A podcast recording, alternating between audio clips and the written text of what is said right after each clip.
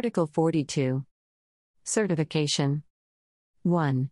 The Member States, the supervisory authorities, the Board, and the Commission shall encourage, in particular at Union level, the establishment of data protection certification mechanisms and of data protection seals and marks, for the purpose of demonstrating compliance with this regulation of processing operations by controllers and processors.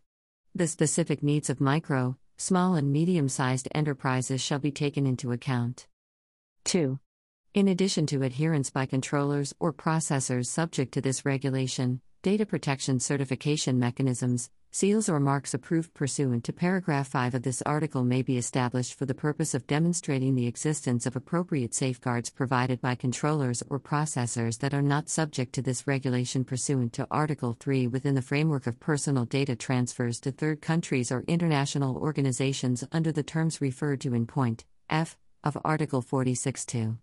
Such controllers or processors shall make binding and enforceable commitments, via contractual or other legally binding instruments, to apply those appropriate safeguards, including with regard to the rights of data subjects. 3. The certification shall be voluntary and available via a process that is transparent. 4.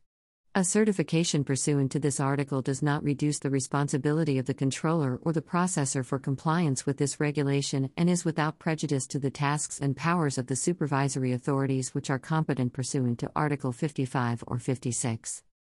5. A certification pursuant to this article shall be issued by the certification bodies referred to in Article 43 or by the competent supervisory authority on the basis of criteria approved by the competent supervisory authority pursuant to Article 58.3 or by the Board pursuant to Article 63. Where the criteria are approved by the Board, this may result in a common certification, the European Data Protection Seal. 6. The controller or processor which submits its processing to the certification mechanism shall provide the certification body referred to in Article 43, or where applicable, the competent supervisory authority, with all information and access to its processing activities which are necessary to conduct the certification procedure. 7. Certification shall be issued to a controller or processor for a maximum period of three years, and may be renewed, under the same conditions, provided that the relevant requirements continue to be met.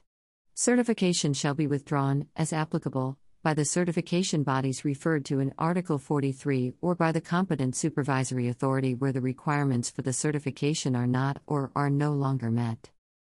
8. The Board shall collate all certification mechanisms and data protection seals and marks in a register and shall make them publicly available by any appropriate means.